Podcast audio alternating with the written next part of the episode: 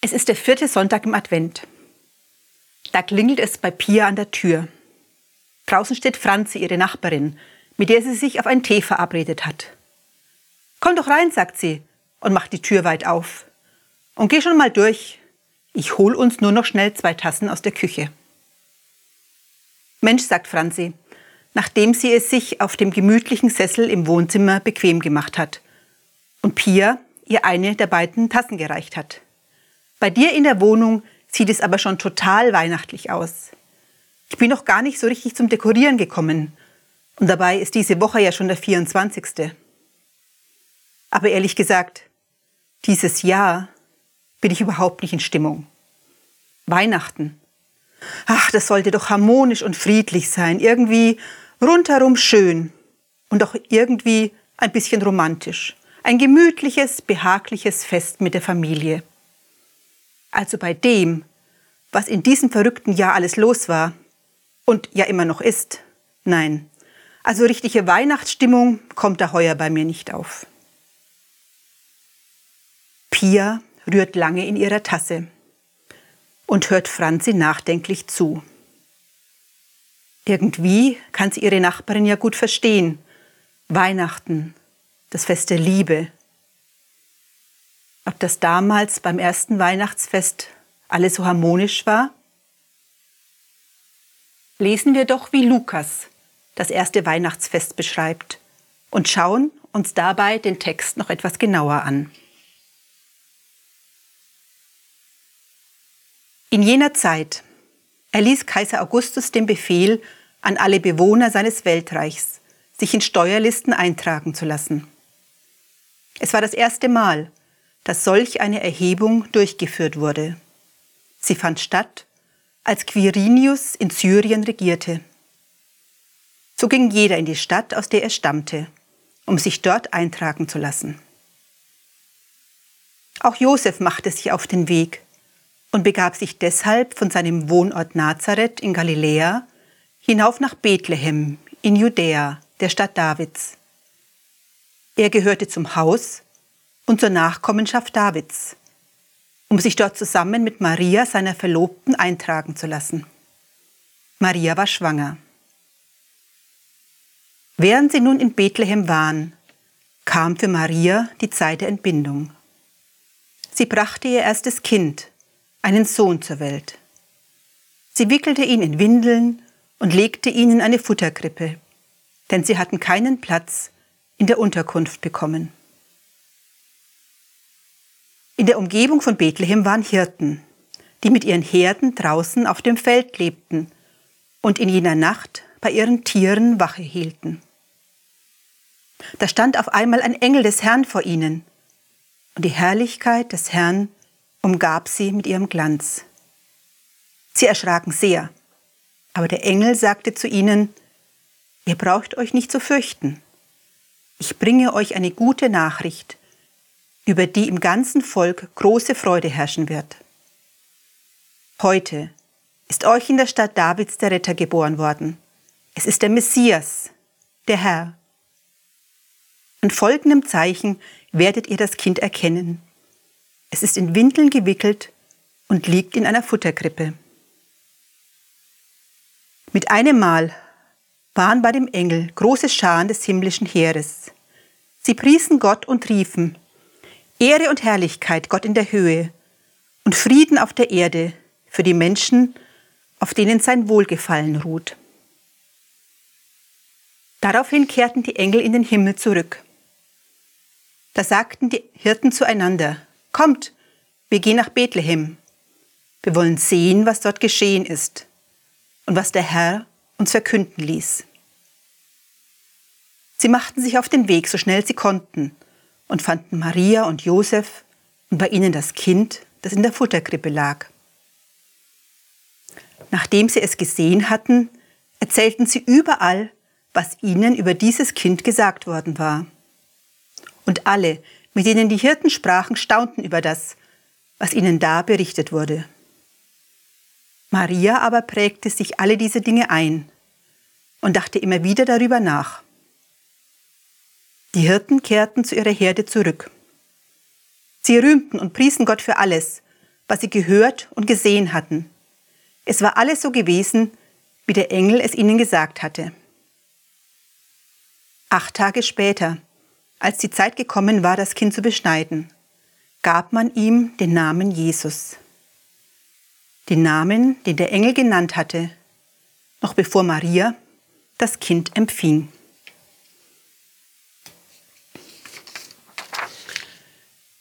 Es begab sich aber zu der Zeit. Den Anfang dieser Geburtsgeschichte von Jesus, den können vermutlich viele auswendig, vor allem in der bekannten Version von Luther. Das haben wir schon oft gehört, vor allem am Weihnachtsabend, an dem nicht, nicht nur der Christbaum festlich und feierlich geschmückt war. Das Ende der Geschichte hier, die, der ist wahrscheinlich etwas ungewohnt. Denn normalerweise stoppt die bekannte Erzählung vor dem letzten Satz, der acht Tage später spielt. Doch der gehört unbedingt dazu. Ohne diesen letzten Satz wüssten wir, wenn wir jetzt nur diesen Text vor uns haben, dann wüssten wir überhaupt nicht, um wen es überhaupt geht. Der Name des Babys. Jesus, der fällt erst jetzt. Dass dieser Satz dazugehört, ist auch völlig plausibel, denn auch in den anderen Erzählungen von der Geburt großer Gottesmänner in der Bibel gehört der Bericht von der Beschneidung und der Namensgebung untrennbar dazu. Erst dann ist die Geschichte fertig erzählt.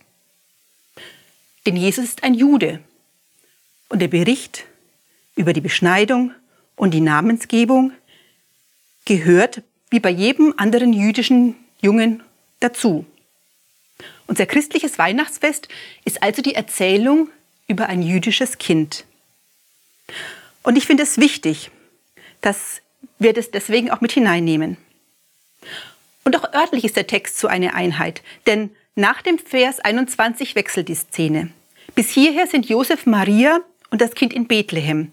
Und ab da brechen sie auf nach Jerusalem und ziehen weiter. Die Geburtsgeschichte von Jesus stammt mit großer Wahrscheinlichkeit schon aus der Zeit vor Lukas. Frühe Juden, christliche Gemeinden haben sich diese Geschichte immer wieder erzählt. Lukas hat sie ein wenig bearbeitet und in sein Evangelium mit aufgenommen. Dieser Text von der Geburt Jesu war ursprünglich eine eigene Erzählung und dafür gibt es auch eine ganze Reihe von Hinweisen. So wird Maria im Vers 5 neu vorgestellt und es klingt fast so, als ob sie vorher noch nie aufgetaucht wäre. Und wenn es darum geht, wie Maria diese Ereignisse deutet und wie, wie sie sie einordnet, dann heißt es, sie stützt sich dabei auf das, was die Hirten sagen. Das, was der Engel ihr vorher erklärt hat. Davon hören wir hier nichts. Auch von der Jungfraugeburt, die ihr eben dieser Engel ankündigt, das wird hier mit keinem Wort erwähnt. Wenn man jetzt mal nur diesen Text nehmen würde, dann müsste man annehmen, dass Maria und Josef eigentlich ein ganz normales Paar wären. Gut, eines, bei dem das Baby etwas früh kam.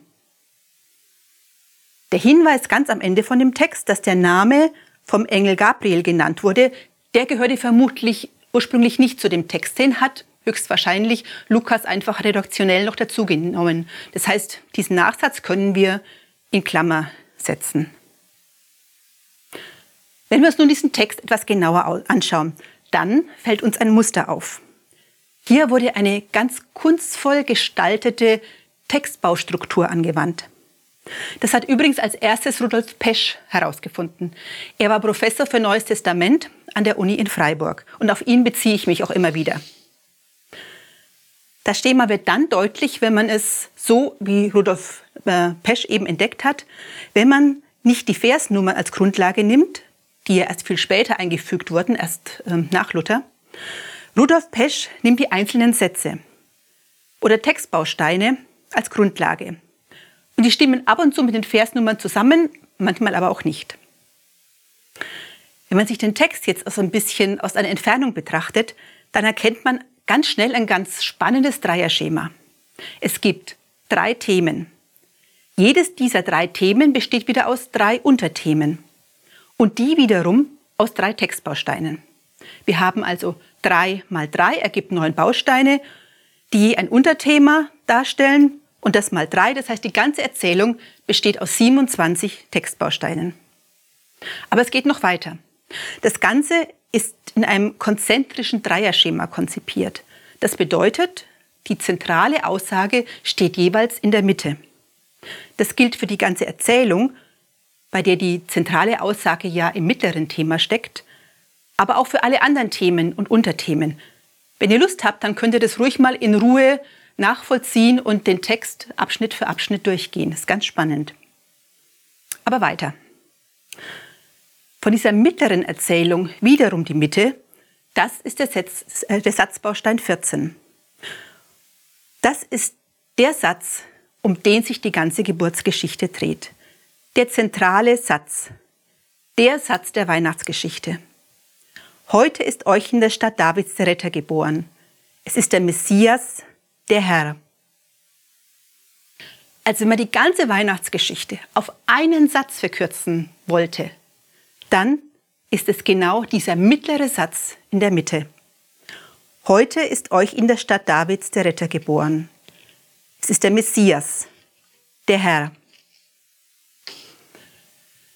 Wenn man nun die ganze Komposition der Geburtsgeschichte überblickt, dann springt noch was anderes ins Auge. Im ersten Satz wird Augustus erwähnt und im letzten Satz Jesus.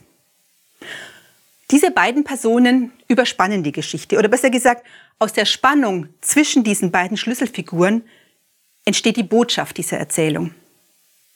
Das Thema, um das, es, um das es bei diesen beiden Gegenspielern geht, das erfahren wir in der Mitte der Mitte, als in diesem zentralen Satz im Textbaustein 14.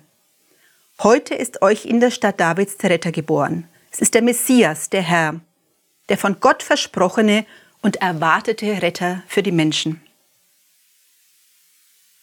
Worum geht es dabei? Dazu ziehen wir das Bild noch ein bisschen größer. Wenn die Menschen damals den Namen Augustus gehört haben, dann war ihnen dieser Name sehr bekannt. Dann hatten sie sofort ein Bild vor Augen. Augustus hatte nach vielen Jahren die Bürgerkriege beendet, die in der Folge der Ermordung Cäsars ausgebrochen waren.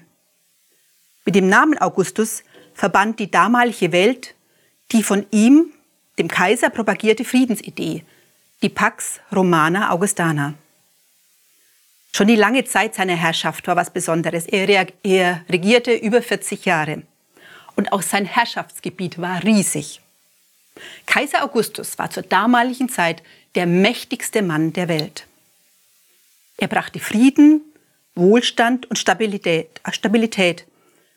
Daher war Augustus zu seinen Zeiten, zu seinen Lebzeiten, ja mehr als ein normalsterblicher Herrscher. Und das sowohl nach seiner eigenen Einschätzung, aber auch nach der Meinung seiner Verehrer und seiner Fans. Augustus schaffte es wie kein anderer, sich als Ritter darzustellen. Er ließ sich als göttlich verehren. Und viele Menschen sahen in ihm tatsächlich den Retter der Menschheit, den Heiland und Erlöser, denjenigen, der eben Frieden, Stabilität und Wohlstand für die Welt brachte. Und als solcher ließ sich Augustus auch ausgiebig feiern und bejubeln. Dieser Anspruch des Kaisers, Herr und Retter zu sein, war für jüdische Ohren untragbar. Das war Gotteslästerung. Denn dieser Titel gehörte ausschließlich Gott. Zudem war die Pax Romana ja kein umfassender Friede. Er wurde dadurch erreicht, dass die Römer die Völker, die sie besiegt hatten, unterdrückten und zerschlugen. Dieser Friede war auf Legionen, auf Waffen gegründet. Auch Kriege gegen äußere Feinde waren kein Widerspruch. Deshalb konnte Augustus auch umfangreiche Eroberungskriege führen und sich dennoch ohne Probleme als Friedenskaiser feiern lassen. Zu jener Zeit, so beginnt die Erzählung. Wir befinden uns zu Jesu Geburt in einer Zeit, in der Judäa gerade in, in eine kaiserliche Provinz umgewandelt wurde. Zum ersten Mal überhaupt wurde eine Schätzung der Steuer, des Steuereinkommens vorgenommen. Denn man brauchte Geld, um die Kriege und die ganzen Wohltaten zu finanzieren. Diese Erhebung wurde von Augustus befohlen und von Quirinius durchgeführt. Quirinius, das war eine schillernde Persönlichkeit. Und wenn Augustus Schwierigkeiten oder Aufruhr befürchtete, dann schickte er ihn. Und der wusste, wie man kaiserliche Befehle durchführen konnte, notfalls auch mit Gewalt. Nun war die Abgabe an den Staat an sich keine besonders begeistert aufgenommene Idee. War nicht beliebt, war mit viel Ärger verbunden und gerade auch für die, für die ärmere Bevölkerung auch mit großer Not. Darüber hinaus war sich das jüdische Volk in der Frage der Steuer an den Kaiser auch nicht einig, sie waren gespalten. Die jüdischen Führer, die mit den Römern kooperierten, die konnten und wollten sich nicht dagegen auflehnen. Aber es gab rebellierende Gruppen innerhalb der Juden, die in der Steuer ein Symbol für die Unterdrückung sahen und die die Zahlung an den Kaiser, der sich als Gott verehren ließ, das war für sie Götzendienst und daher ein Abfall von Gott. Und sie hatten dazu aufgerufen, die Zahlung dieser Steuer zu verweigern. Das alles zusammen und auch die Abneigung gegen die Römer, die als die Besatzungsmacht waren, all das schwang mit, wenn man zu jener Zeit die Geschichte einander erzählte. Einige Jahre später wird Jesus darauf angesprochen werden, ob man denn dem Kaiser Steuern zahlen sollte. Und in der Frage, da steckte eine Falle. Doch Jesus antwortete auf diese Frage sehr geschickt. Gebt dem Kaiser, was des Kaisers ist, aber gebt Gott, was ihm zusteht. Das Weihnachtsevangelium erzählt, wie die Eltern von Jesus dem Kaiser geben, was des Kaisers ist. Das heißt, sie rebellieren nicht, sondern sie ziehen nach Bethlehem, um sich in diese Steuerlisten eintragen zu lassen. Aber genauso, nein, ähm, eigentlich noch viel deutlicher, bekommt Gott, was ihm zusteht. Hier wird in einer Zeit der Unterdrückung Israels durch die Fremdherrscher sehr deutlich gemacht, wer der wahre Herr und Retter ist, nämlich Jesus. Und die Bekanntmachung und die Bekräftigung dieses Friedensfürsten wird eben nicht von Soldaten geleistet, sondern von Engeln, von einer großen Schar des himmlischen Heers. Gegen den Kaiser steht dieses neugeborene Kind. Um die Spannung, die in dieser Weihnachtsgeschichte steckt, richtig einordnen zu können, ist es wichtig, dass wir uns erinnern. In den, in den messianischen Verheißungen wird dieser Heilskönig, dieser erwartete Heilskönig, niemals in keinem Text durch eine Kriegstat, wie zum Beispiel die Unterwerfung der Feinde Israels, wird nie durch eine Kriegstat an die Macht kommen.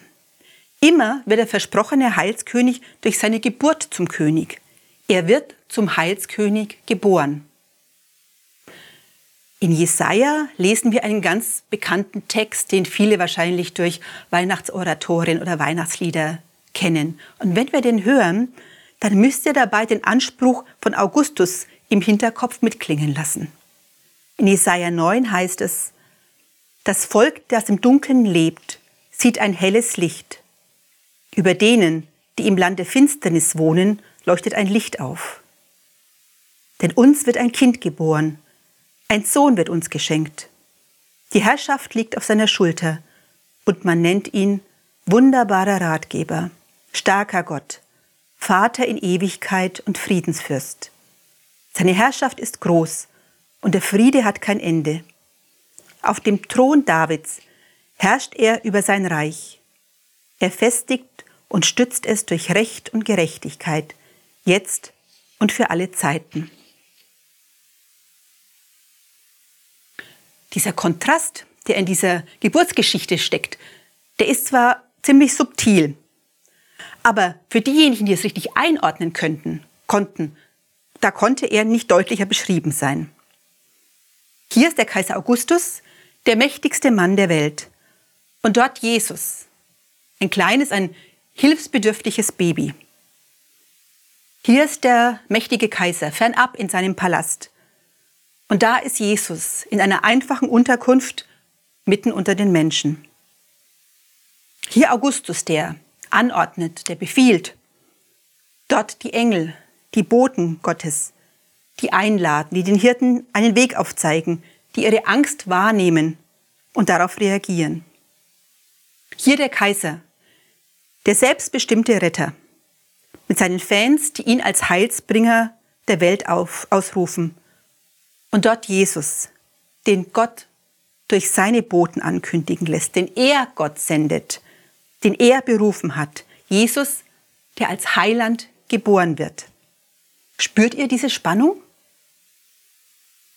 Für die frühen christlichen Gemeinden, die sich diese Geschichte immer und immer wieder erzählt haben, war damit klar, dass dieser weltliche Herrscher kein Segens- und Heilsbringer sein konnte. Und wenn er sich auch noch so darstellen und feiern lässt. Und damit war in dieser Geschichte ordentlich Sprengstoff. Die Geburtsgeschichte, das ist keine, das ist kein postfaktisches heile Welt-Szenario. Das ist keine liebliche Erzählung vom Knaben im lockigen Haar mit so ein bisschen Stallromantik. Das war ein provokativer, ein prophetischer Text. Das war eine Ohrfeige für Kaiser Augustus. Diese Erzählung stellt in eine verwirrende, in eine schwierige Situation hinein, stellt die Machtfrage auf den Kopf, beziehungsweise die Erzählung stellt sie wieder auf die richtigen Füße. Der wahre Retter, der lang erwartete Messias und König, das ist nicht Augustus, das ist derjenige, der jetzt hier gerade geboren wird. Puh, was für eine Geschichte, ruft Franzi und hat sich in der Zwischenzeit schon dreimal den Tee nachschenken lassen. Das ist ja richtig kunstvolle Literatur und andererseits, pff, ja, auch ziemlich radikal. So habe ich die Weihnachtsgeschichte noch nie gesehen. Für mich klang sie immer ganz anders.